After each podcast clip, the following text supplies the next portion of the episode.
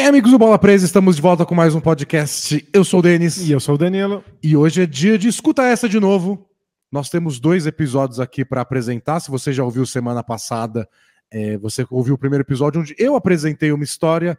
Hoje é a vez do Danilo apresentar a história dele. Isso, e se você não sabe o que está acontecendo, tá caindo de paraquedas aqui no feed do Bola Presa. Quer dizer que você não viu semana passada e eu tô decepcionado. Decepcionadíssimo porque você não curtiu uma das estreias da D&D Studio, nossa nova produtora, parceria entre eu, o Denis e o Adriano Brandão.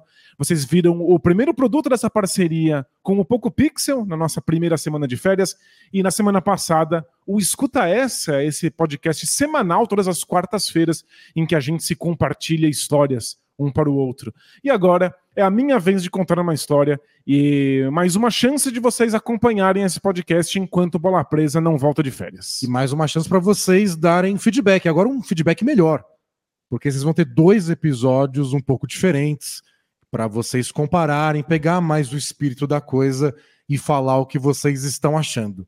Então, confiamos muito no feedback de vocês, porque no Bola Presa, a gente quer feedback? Quer. Mas a gente meio que sabe o que tá fazendo, né? Tá no episódio 400 e não sei quanto. Já faz tempo demais, é até, é até difícil mudar. A gente já tá É. com nossos vícios consolidados. A né? gente tá mais à vontade, a gente já sabe o que funciona, o que não funciona, o que vocês gostam, o que vocês não gostam, o que a gente gosta e não gosta de fazer também. No Escuta Essa, a gente está aprendendo, está testando histórias diferentes. Então, a opinião de vocês é muito bem-vinda, sempre com muita educação, porque a gente é inseguro. Por, por- por favor, sejam, sejam carinhosos e gentis. Isso. E se você não mandou pra ninguém o episódio da semana passada, manda agora, porque você pode mandar dois de uma vez pra aquela galera que gosta de maratonar. E são episódios curtinhos, então é fácil de encaixar na vida. Vai ser mais meia hora de papo hoje, dessa vez comigo apresentando uma história é, mais pessoal pro Denis. Isso. E essa. Lembrando que a gente está fazendo essa série Bola Presa apresenta para os novos produtos da DD Studio, enquanto a gente está de férias. Então é o último episódio do Escuta Essa que vai estar no feed do Bola Presa. Então, por favor, é, assinem o feed do Escuta Essa no seu agregador favorito para vocês continuarem recebendo aí os novos episódios toda semana, toda quarta-feira. é Isso. Quarta- toda quarta-feira. E se você quer dar uma espiada em todos os produtos da D&D Studio, todos os podcasts que colocamos no ar e outros novos que aparecerão em breve, dá um pulinho lá em add.studio. Isso. Talvez semana que vem tenha mais um Bola Presa Apresenta com o nosso último, por enquanto, produto novo. Não sei se vai ficar pronto. Então a gente não promete nada, mas talvez semana que vem mais uma estreia aqui da D&D Studio para vocês. Isso, mas de qualquer maneira, alguma coisa vai ter aqui para vocês. Então, não percam. A gente conta com a presença de vocês, com a audiência de vocês, com os comentários. E muito obrigado para quem assina o Bola Presa, que inclusive continua recebendo conteúdo especial aí nessa, nessa nossa ausência. Então, muito obrigado a todos vocês e a gente se vê muito em breve. Isso aí. Obrigado especial aos assinantes lá na Hotmart, que vão receber esse conteúdo exclusivo, ao KTO e, a claro, à Alura. alura.tv barra bola presa, para você ganhar seu desconto, todo mundo apoiando o Bola Presa, mesmo de férias. Mesmo a gente sem camisa na praia coçando o saco. Isso. Não fizemos isso. Não, a Lura e a KTO estão sempre com a gente, não importa o que aconteça. E um abraço para todo mundo que não só assiste a gente, mas também patrocina a Bola Presa, porque torna isso aqui possível. E é isso. E agora sim, a gente se vê em breve. Tchau! Tchau, tchau! Voltei, pessoal. Dias depois da gente ter gravado a introdução, a Alura avisou a gente que vai ter imersão. Mas o Danilo já não está mais aqui. O Danilo já está no glorioso estado do Espírito Santo. Abraço, amigos capixabas. Procurem o Danilo por aí. Ele está perto das baleias. Se você estiver perto das baleias, você pode achar o Danilo. É, a imersão nova da Alura, vocês sabem, imersão já tiveram várias, a gente sempre anuncia aqui. Cinco aulas totalmente gratuitas, só entrar no link que está aí na descrição do vídeo ou do podcast. Bota seu e-mail lá e pronto, cinco aulas inéditas e de graça.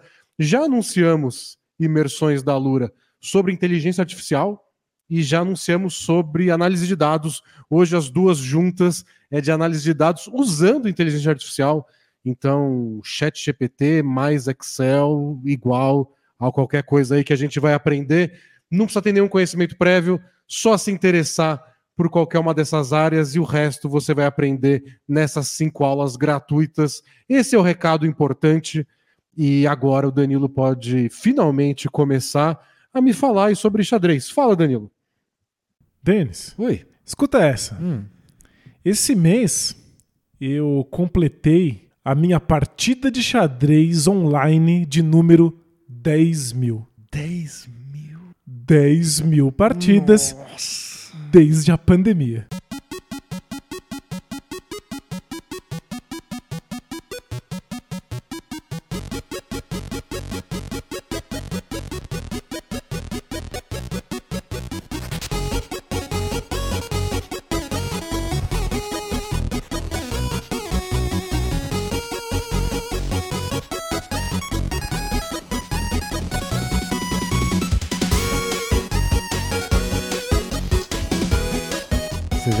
Excelente, então. Mas quant- quantas horas são de excelência pra chegar em alguma coisa? São 10, 10 mil 10 mil horas, né? É, As partidas não duram 10 mil horas. Pra ser bem exato, pra ser específico, nesse momento em que eu gravo, eu joguei 10.117 partidas. É, 6.389 delas foram de Blitz, que são partidas com 3 minutos no máximo para cada jogador. E 3.728 partidas consideradas rápidas, que no meu caso eram partidas de 10 minutos para cada jogador. Que não necessariamente dois usam os 10 minutos. Perfeito. É até 10 minutos pra cada um. Mas dá pra ter uma ideia. Eles não falam a hora, quantas horas você tem pra não. Pra não você- assustar. Você, se mata depois. Se você começa a achar que você usou muito mal o seu tempo, o único número assustador que eu tenho é o número de partidas completas. São 10 mil partidas, e eu acho que o mais chocante desse número é que eu não jogava xadrez até a pandemia começar. E aí eu queria compartilhar com você não só o que significam 10 mil partidas, mas também minha história com o xadrez.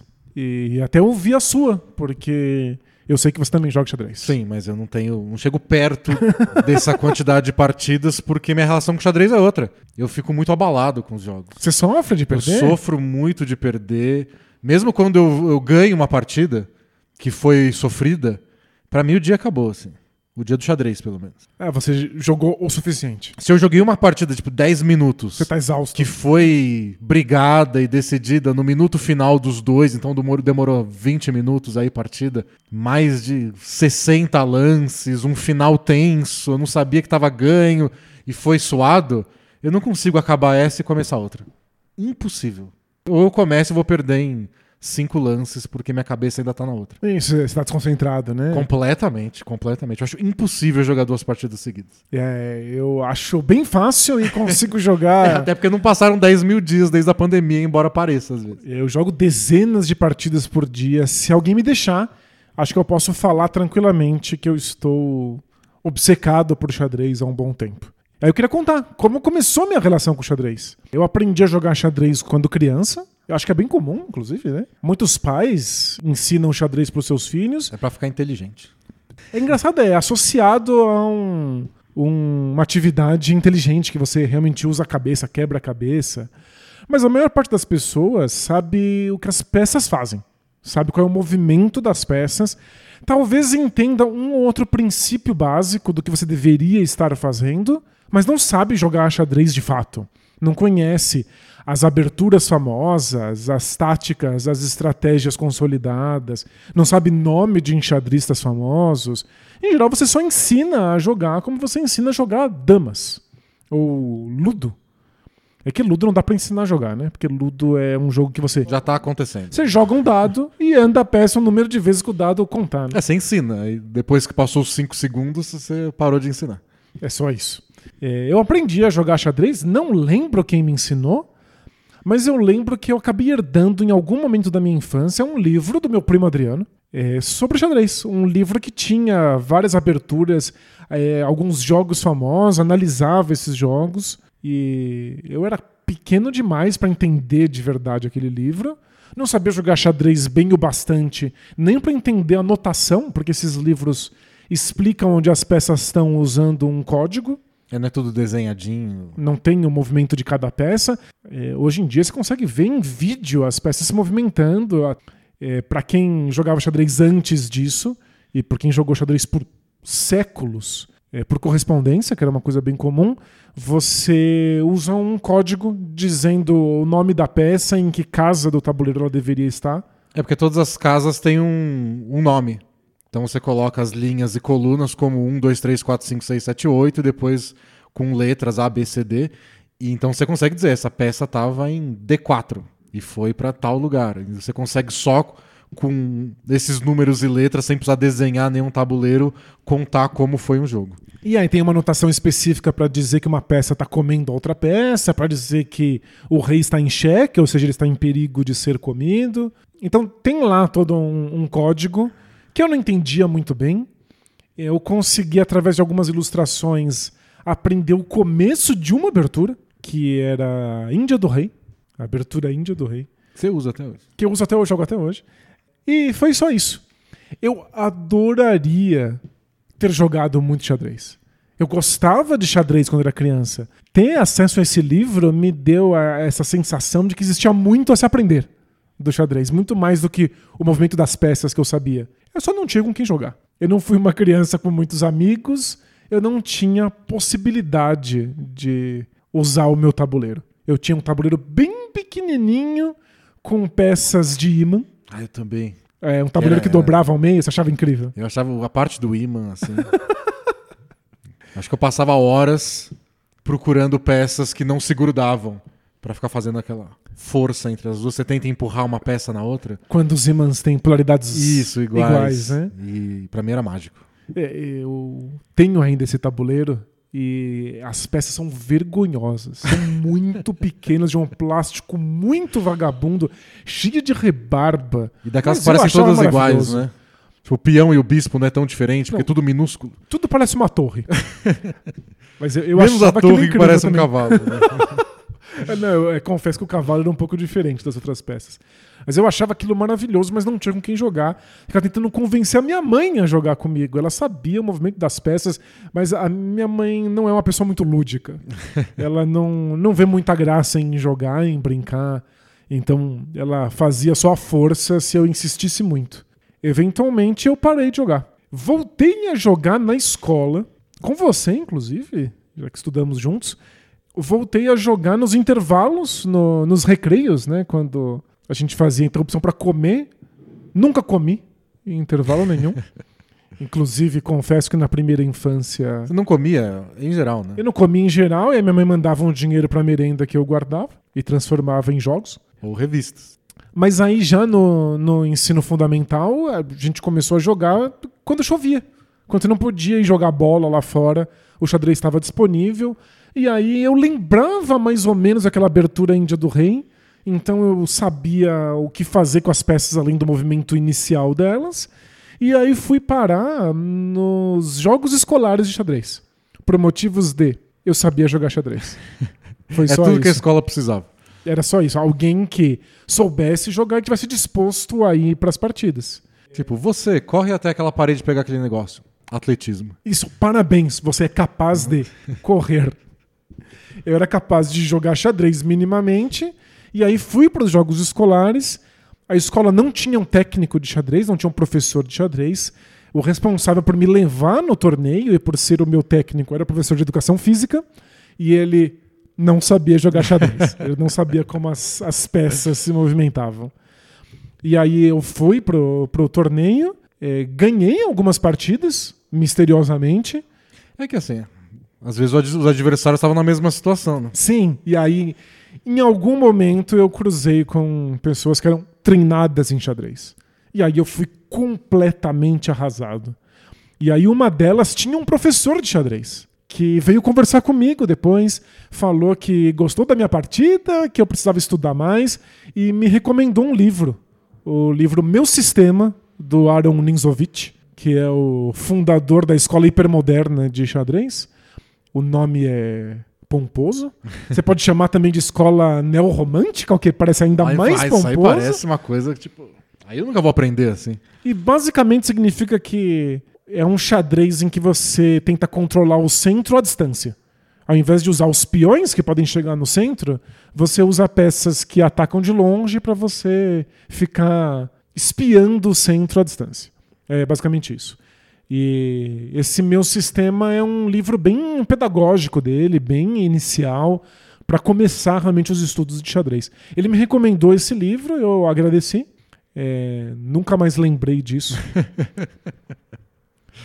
É assim que acaba a história, né? E aí é isso. É isso, é, eu, Obrigado. eu simplesmente deixei pra lá. É, tinha muitas outras coisas acontecendo, não tinha pessoas próximas jogando xadrez, mesmo a gente que jogava e era capaz de jogar, a gente já estava nesse momento muito investido em outras atividades, é, o basquete principalmente no nosso caso. Eu lembro que nossa escola chegou a oferecer aula no fim de um semestre. E aí a gente fez algumas semanas de aula com um professor que eu não sei de onde eles tiraram, que eles levaram lá. Não sei de onde eles tiraram, não dizendo que ele é ruim. Só de que eu não sei como foi o, O processo, né? foi o processo. Porque logo depois acabou, acabaram as, acabaram as aulas, foi no fim do semestre. Tivemos férias, quando a gente voltou não tinha mais. Então eu lembro da gente ter feito, sei lá, três, quatro aulas de xadrez da escola. E aí quando acabou não tinha mais, e é isso, a gente tava fazendo outras coisas, a gente não ficava tirando o tabuleiro do bolso pra jogar. E é isso, em casa a gente não jogava sozinho também. Eu acho que você deveria ter ganhado, quando você era criança, o tabuleiro que eu tinha. Que aliás eu ainda tenho, tá lá em casa, eu posso te mostrar depois É. que é uma coisa que pro, pro início dos anos 90 devia ser assim o, o auge da tecnologia. Porque é um tabuleiro que joga contra você. Uau, tem um computadorzinho Tem no um, com- tabuleiro? tem um computadorzinho do lado, um- uma telinha assim. é, uma telinha tipo de pense bem, sabe? Uma tela preto e branco com poucos É, pixels. só, só- não, só com números. E aí você vai lá e joga e tipo diz o que você fez e ele dá o lance do adversário. Perfeito. Então você joga contra o computador, você movimenta a peça dos dois, claro. Não era tão moderno assim, mas você conseguia jogar sozinho. Eu tinha, achava mó legal o computadorzinho, mas também não. Tava na mesma. Aprendi a jogar quando criança, jogava no computador, que tinha aquele jogo Battle Chess. Que era um jogo de xadrez para computador em que as peças eram vivas, né? Elas, Isso. elas, ao invés de serem abstratas, como são as peças de um tabuleiro normal, elas eram pessoas. A rainha era uma rainha, uma mulher rainha. E quando as peças se comiam, elas se combatiam de verdade. E eu não sei como meu pai não me tacou pela janela. Porque toda vez eu tentava convencer ele de que dava pra, pra ganhar a batalha, se eu achasse o botão certo no teclado. É porque a gente lidava com aquilo como se fosse um jogo de videogame. É. Não como se fosse um xadrez, que é um jogo de tabuleiro, né? Então, sei lá, a dama do cara ia tomar meu peão. É isso. Aí tinha uma animação da dama indo lá e destroçando meu peão. Mas eu ficava apertando o teclado inteiro, o mouse. tipo, não, tem que ter um jeito que meu peão vai revidar. E, e meu pai, surpreendentemente, só aceitava. Que, tipo, um dia ele vai aprender. Com Isso. 18 anos, Ele vai a perceber. cognição dele vai chegar a ponto dele entender que o xadrez não funciona assim. Ah, bonitinho, ele deixou você aprender por tentativa e erro. Mas eu jogava muito aquilo. Brincava demais, só que nunca o bastante pra eu realmente desenvolver qualquer coisa no xadrez. É, eu, eu não tive acesso a isso, não tinha o tabuleiro que jogava sozinho, eu não tinha um computador que, com um jogo de xadrez é, na minha infância, no momento em que eu estava encantado por isso na infância. Quando eu tive acesso a isso, Tanto já- faz o xadrez. e já tinha outras coisas em mente. Foi diferente do que eu descobri recentemente, que foi a história do Bob Fischer. O Bob Fischer é um jogador de xadrez dos Estados Unidos que nos anos 50 aprendeu a jogar xadrez sozinho, gostava muito, mas não tinha ninguém pra jogar xadrez com ele. Ele reclamou pra mãe, exatamente como eu fiz. A diferença é que a mãe do Bob Fischer, ao invés de revirar os olhos, ela colocou um anúncio no jornal. Ela colocou um pedido de: você joga xadrez? Você conhece pessoas que jogam xadrez? Venha jogar com meu filho Bob Fischer, que acabou de aprender. E um grande mestre de xadrez local respondeu ao pedido, foi lá, jogou com ele, viu que ele era bom, colocou ele num clube de xadrez e aí alguns anos depois, é, Bob Fischer foi campeão mundial de xadrez. Não tô querendo dizer que eu teria me, me transformado num campeão mundial. Mas pelo menos os jogos escolares de São Bernardo, Talvez eu Talvez poderia ter me saído um pouco lá. melhor. O xadrez é uma coisa que, em geral, tem que começar na infância. E se a criança tem algum tipo de interesse, mostra alguma aptidão, isso tem que ser incentivado muito rápido. É, a gente não foi incentivado no xadrez, ou pelo menos não exclusivamente no xadrez. E as coisas se perderam.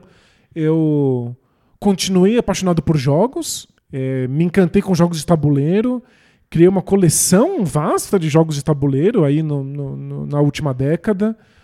é, estudo jogos, fiz um mestrado em jogos, sou realmente apaixonado. O xadrez só nunca mais voltou pro meu radar. E confesso que associado a um certo preconceito. Quanto mais eu aprendia jogos complexos, jogos com muitas peças, muitas regras, muitas variações, que envolviam múltiplos jogadores, mais me parecia que o xadrez era um jogo simples. Ah, são sempre essas peças, elas sempre fazem os mesmos movimentos. 64 quadradinhos. É mexer. isso. Você aprende lá uma ou duas aberturas, é isso, é assim que funciona. Essa era a minha sensação, que era unicamente baseada numa memória infantil, de alguém que nunca conseguiu se aprofundar no jogo. Eu só fui jogar xadrez pra valer e me aprofundar no jogo quando os meus jogos de tabuleiro ficaram inúteis. Ficaram inúteis porque uma certa pandemia de coronavírus aconteceu. Eu não podia mais me reunir com as pessoas que eu estava acostumado a jogar. Minha coleção de jogos de tabuleiro ficou basicamente inútil. E o xadrez foi resgatado por um motivo simples. Agora ele é jogável online. Agora você baixa um aplicativo qualquer, a sua preferência, e você pode jogar com qualquer pessoa do planeta. Ou até contra robôs. É verdade, você pode jogar contra bots que variam em nível para que você não seja sempre massacrado, esmagado por um computador. É, porque os computadores hoje são muitos, os melhores computadores, muito superiores aos melhores jogadores. Mas você pode programar esses computadores para serem mais fracos e você pode controlar esse nível. Então você pode sempre estar enfrentando um computador do seu nível, ou um pouquinho melhor, ou um pouquinho pior, se você quiser só dar um, um boost de autoestima. É, é legal você falar isso, que os computadores hoje são muito melhores do que o melhor dos jogadores humanos, porque eu acho que foi isso que funcionou pra mim na pandemia e o que me encantou de fato. E é o que eu uso de propaganda para as pessoas se interessarem por xadrez hoje em dia, por xadrez moderno. É que os computadores, eles sabem qual lance você deveria ter feito. São infinitas possibilidades e combinações. Nunca um jogo de xadrez é idêntico ao outro. Você pode jogar linhas que são bem rígidas, então os movimentos já são pré-determinados. Em algum momento, essas linhas vão dando vazão para a criatividade dos jogadores e você tem posições que nunca antes foram alcançadas. É, existem bancos de dados de, de jogos de xadrez, vários tipos de bancos de, de banco de dados.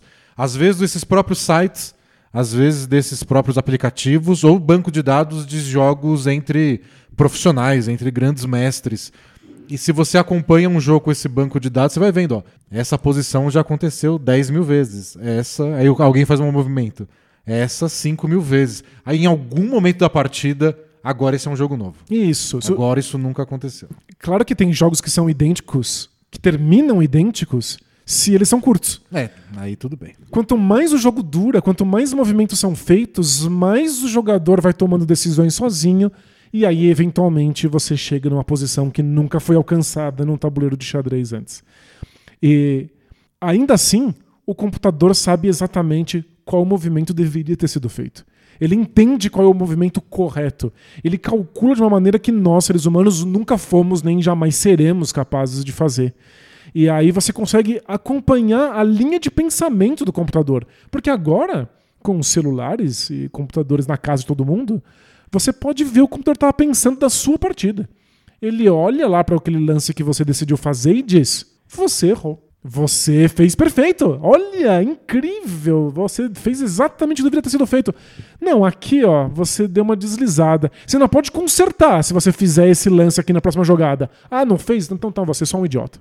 É, o que eu acho mais interessante é você conseguir entender o porquê. Que, tipo, esse lance foi bom, mas não foi o melhor. Por quê? Qual que era o melhor? E aí você pode ver qual era o melhor por causa das consequências. Isso, o computador te Qual- mostra exatamente o- qual seria a consequência de cada um dos É, lances. qual a sequência de lances que o adversário poderia fazer pra minar ah, o que você fez de fato e por que o outro seria melhor. Às vezes não é totalmente ruim, mas só pra mostrar, ó, tipo, você você não fez errado, tinha um melhor. E eu tô explicando o porquê. E dá pra entender. Isso que é absurdo. Você não precisa de um professor. Pois é. Seria bom, não, não reclamaria de ser um professor. Mas uh, tem uma máquina te mostrando como o jogo poderia ter sido feito, dando uma nota pra você depois de cada partida? Ele literalmente dá uma nota, ele diz qual foi a porcentagem de lances que você acertou com perfeição, te dá uma nota pra isso. É claro que um professor te ajudaria nos princípios, né, a entender certas nuances de estratégia, de tática, mas o computador te ensina lance a lance. E foi isso que me encantou. No momento em que a gente estava bem perdido, sem saber qual era o futuro, em que a gente estava lá preso nas nossas casas, totalmente incapaz de imaginar como seria o dia de amanhã, um computador me dizia com exata precisão: você acertou ou você errou. E se você errou, esse era o lance certo. Da próxima vez, faça esse. É um feedback instantâneo. Que é uma coisa que a gente não tem na vida, né? A vida é muito incapaz de dar feedback instantâneo. Se você faz uma burrada na sua vida, pode demorar anos para vir as consequências. Talvez nunca venha a consequência da sua burrada. No xadrez moderno, em que você pode apelar para os computadores, todos os seus erros têm consequências imediatas, instantâneas. O computador diz que você errou. E se você acerta, ele diz que você acertou. E até se você pensar em outros jogos, esportes, é um tipo de feedback que não existe, né? Geralmente a gente fala de basquete lá no Bola Presa. Às vezes a gente analisa momentos finais de um jogo importante. O cara devia ter arremessado ou passado a bola. O técnico devia ter pedido um tempo aqui para parar e chamar uma jogada ou deixar o jogo rolar. Os jogos são muito dinâmicos e diferentes. É muito E- subjetiva a análise de um, de um esporte. E não vai ter uma situação onde você vai poder replicar exatamente aquela situação em outra partida para saber qual o que poderia ter acontecido de outro jeito. É só, tipo, ah, beleza, você tentou um negócio que fazia sentido, parabéns. Era o melhor? Tinha uma opção mais precisa? Sei lá. Tem que viver com isso. Até porque se, mesmo você cria um bom arremesso, o arremesso ia entrar ou não ia entrar? Às vezes entra, às vezes não entra. No xadrez, não, o bispo sempre mexe na diagonal. se tem uma coisa lá, ele pode tomar, se não tem, não, não toma. Não tem como, ah, não, ele, ele toma um peão na diagonal 65% das vezes. Você tem que jogar um dado pra funcionar. Não é assim. É, no basquete você pode dar um péssimo arremesso e ele entra. Ou você pode dar um arremesso perfeito e ele não entra. E no xadrez as coisas são bem mais rígidas. Elas são infinitas em possibilidade, mas muito rígidas, muito mais claras, já que os computadores conseguem te dizer exatamente qual era a linha que cada movimento que você poderia ter feito teria te levado. É, parece infinito, mas mensurável ao mesmo tempo. Exato. Então, dá, dá essa sensação de que os jogos nunca são iguais, mas não é por isso que você não tem noção do que tá acontecendo. E aí isso me trouxe uma sensação de controle, uma sensação de aprendizado, uma sensação de estar andando para frente, de estar num ambiente bastante rigoroso, mas bastante recompensador no meio da pandemia. Porque acertar o lance também é incrível. Se você acerta, se você faz a coisa certa, não é só que você ganha o jogo. O computador vai lá e fala: era exatamente o que você deveria ter feito. Parabéns. Quantos de nós podem dizer que naquele momento de fragilidade a gente sentia que tinha feito a coisa correta? Que a gente estava fazendo o que deveria ter sido feito? Até as nossas decisões de ficar em casa. Tinha tanta gente dizendo que a gente não deveria ficar, que isso não servia pra nada. Eh, Esse inferno de ficar debatendo com os outros, tentando defender um ponto de vista que a gente não tinha exata clareza de onde se apoiava. Eu não tinha informação bastante pra maioria das coisas, né? A gente estava lidando com uma doença com a qual a gente não tinha informações, né? A gente fazia uma série de medidas de segurança sem ter muita certeza. O xadrez era pura certeza. Eu não conseguia parar de jogar. Foram milhares de partidas consecutivas, até porque estar trancado em casa deu muito tempo pra gente, né? Muitas coisas que a gente ocupava a nossa vida já não estavam mais disponíveis, meus jogos tabuleiro não estavam mais disponíveis. E aí eu só joguei obsessivamente, sem parar. E aí comecei a aprender. Comecei a aprender não só com os computadores, mas também a estudar. Comprei pela internet, porque não estava saindo de casa, o meu sistema do Ninzovic, o, o livro aquele professor nos jogos escolares. Você tinha que me lembrar o nome do professor pra ir lá mandar uma mensagem. Ô, putz, comprei. Aqui com 20, 30 anos de, de, É de isso, atraso. só levou algumas décadas e uma pandemia global para que eu voltasse pro conteúdo que ele tinha me recomendado. Mas sim, comprei, estudei o livro, aprendi dezenas de aberturas diferentes, consumo muito conteúdo de xadrez. Tem muitos grandes jogadores que hoje em dia jogam suas partidas na internet ao vivo e vão explicando o processo de pensamento deles. O segundo melhor jogador do ranking hoje, ele diz que ele não é jogador de xadrez, ele é um streamer que joga xadrez. Ele fala isso meio de zoeira, é o Ricardo Nakamura mas é porque ele faz muito sucesso transmitindo ao vivo jogos de xadrez dele. E ele falou que ia parar de jogar, depois voltou e subiu ainda mais no ranking. Mas ele diz: não, meu foco é fazer essas transmissões. Eu jogo os torneios profissionais por, por jogar. Pois é, ter essas transmissões ao vivo, ter streamers de xadrez, deu um boom no xadrez gigantesco. Então, a minha história do xadrez na pandemia é a história de milhares de pessoas. Talvez não exatamente pelos meus motivos, talvez não com a minha trajetória, mas é que muita coisa se juntou ali naquele momento e criou a tempestade perfeita. Era gente enclausurada em casa, um jogo que todo mundo meio que já sabia jogar, são regras que você aprende na infância, a possibilidade de jogar e interagir com pessoas do mundo inteiro, feedback instantâneo desses computadores, o Gambito da Rainha, é, a série da Netflix. Como, como deixar de fora. Pois é, uma história que chegou em várias pessoas contando como uma mulher viu o mundo a partir do xadrez. Inclusive uma história de superação que dura, doída, sofrida, mas tudo dá certo no final? Tudo dá certo o tempo inteiro. Se a gente quiser fazer um parênteses para crítica à série, toda vez que pode ter um conflito na série, que alguém pode ficar contra ela, que alguma coisa pode dar errado, tudo se acerta em questão de segundos eu li uma crítica na época que dizia que esse podia ser até um dos motivos da série ter feito tanto sucesso, é, não só quando foi lançada, mas ao longo da pandemia. Tipo, é leve, as coisas vão funcionando, as coisas dão certo, as coisas vão para frente. Isso é verdade. Tô contando spoiler aí, desculpa se você ainda não assistiu, mas ela vence no final. Porque ela também vence no começo e ela vence no meio, apesar do sofrimento, apesar de. Se ela perde duas partidas a série inteira, é muito. E aí, muita gente se encantou com o xadrez por conta dessa série. E aí, você soma tudo isso que eu listei, o Gambito da Rainha e o fato de que streamers, pessoas jogando ao vivo na internet, se tornou uma coisa tão comum.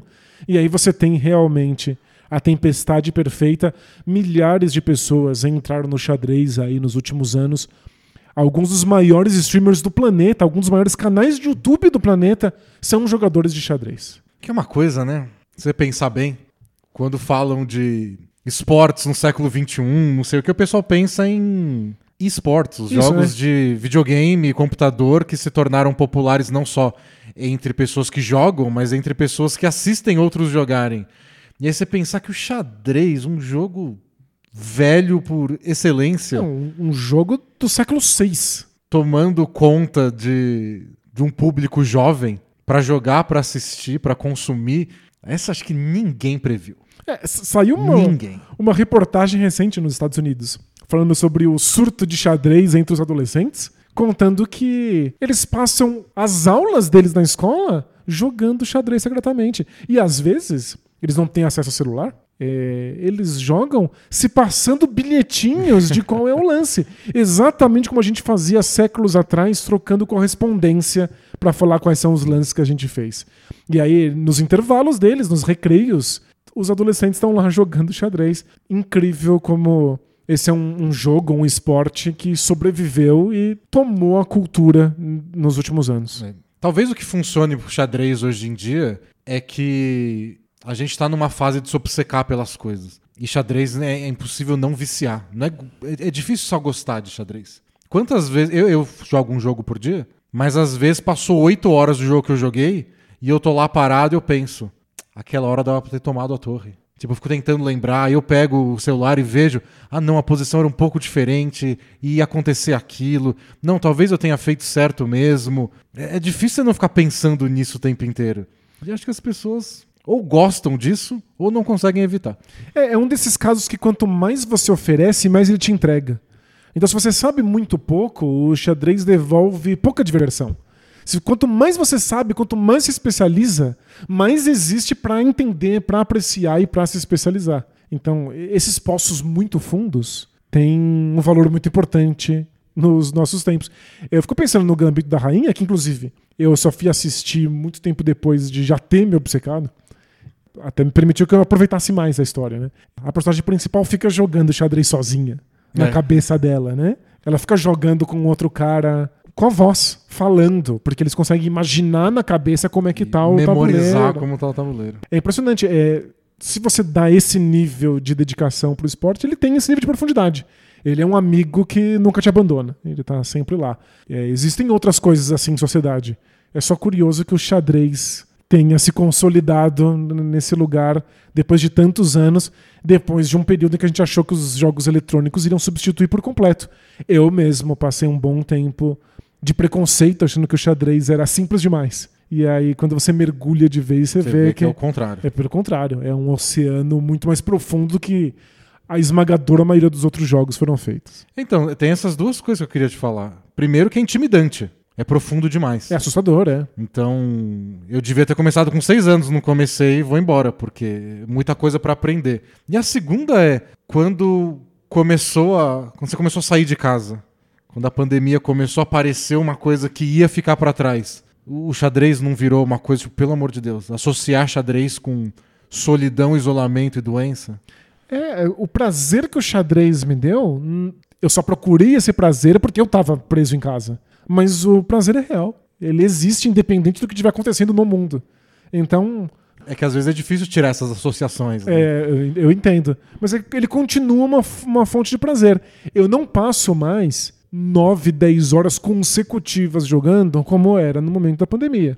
Isso não faz sentido. Agora tem espaço na minha vida para outras coisas. É, mas não, já não abandonaria, não imagino parando de jogar xadrez. É. A gente parou outras vezes. Eu tive um outro momento. Eu, tive, eu troquei de celular uma época, os celulares eram pré-smartphone e tudo, e tinha um joguinho de xadrez. E eu voltei a jogar e tive um momento assim que. Acho que foi o momento mais mágico na minha vida no xadrez.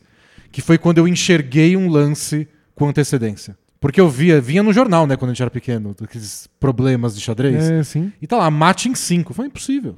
Eu nunca vou conseguir ver cinco lances pra frente. Cinco lances do adversário ainda, que como o adversário teria que responder, e, impossível. E aí uma vez jogando num celular mequetrefe, falei, nossa, acho que enxerguei, dá pra ganhar o jogo em sei lá quantos lances. E deu certo. E eu tava, eu tava no poupa-tempo.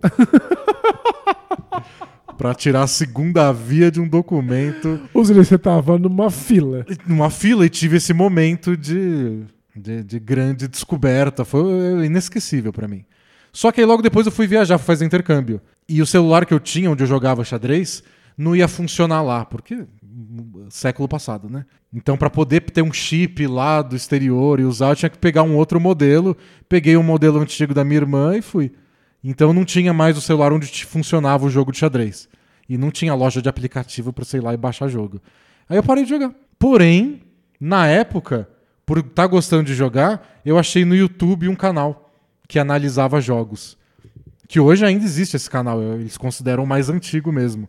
E aí eu assisti umas análises de jogos lá e falei, nossa, legal isso com alguém comentando. Porque é impossível de entender só vendo a partida. Não dá, é só muito complexo. E aí eu comecei a seguir esse canal, parei de assistir completamente porque eu parei de jogar. Só que quando teve o boom do Gambito da Rainha, como eu assinava o canal no YouTube, era inscrito, eles me recomendaram porque esse canal tava analisando um jogo da série. Eu falei, nossa, na série tem um jogo tão realista a ponto de que ele pode ser analisado, acho que eu vou ver a série. E aí eu voltei a ver os can... eu voltei a ver o canal, voltei a assistir o, o- comecei a ver outros canais, voltei a jogar e aí já era. Muita gente chegou no xadrez pela série, você chegou na série pelo xadrez. Exato. Engraçado. Mas é, acho que você citou uma coisa importante.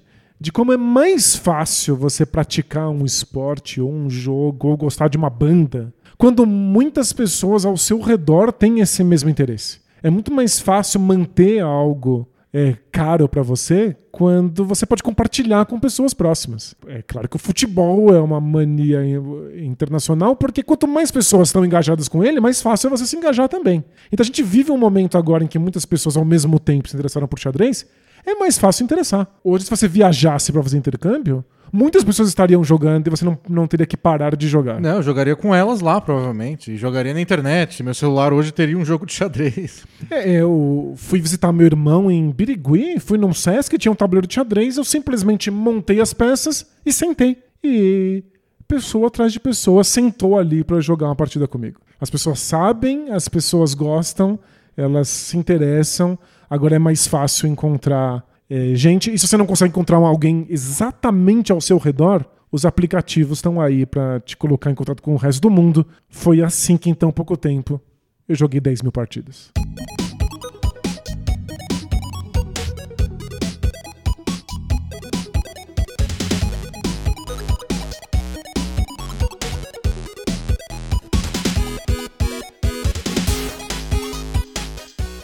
Esse foi mais um episódio do Escuta Essa, nosso ainda novo segundo episódio, podcast semanal, em que eu, Denis Botano e o Danilo Silvestre compartilham histórias. Você pode escutar novos episódios todas as quarta-feiras no Spotify ou no seu agregador de podcasts favorito. As referências do que a gente conversou ao longo do episódio podem ser encontradas na descrição do podcast e lá no site do Escuta Essa, add.studio barra Escuta Essa. Acompanhe a gente por lá e nas redes sociais, sempre no arroba Escuta Essa Pod. Esse podcast é uma produção da D&D Studio, para ser entre eu, Denis Botana, Danilo Silvestre e o Adriano Brandão. Conheça nossos outros podcasts em add.studio. É isso, até semana que vem. Tchau, tchau!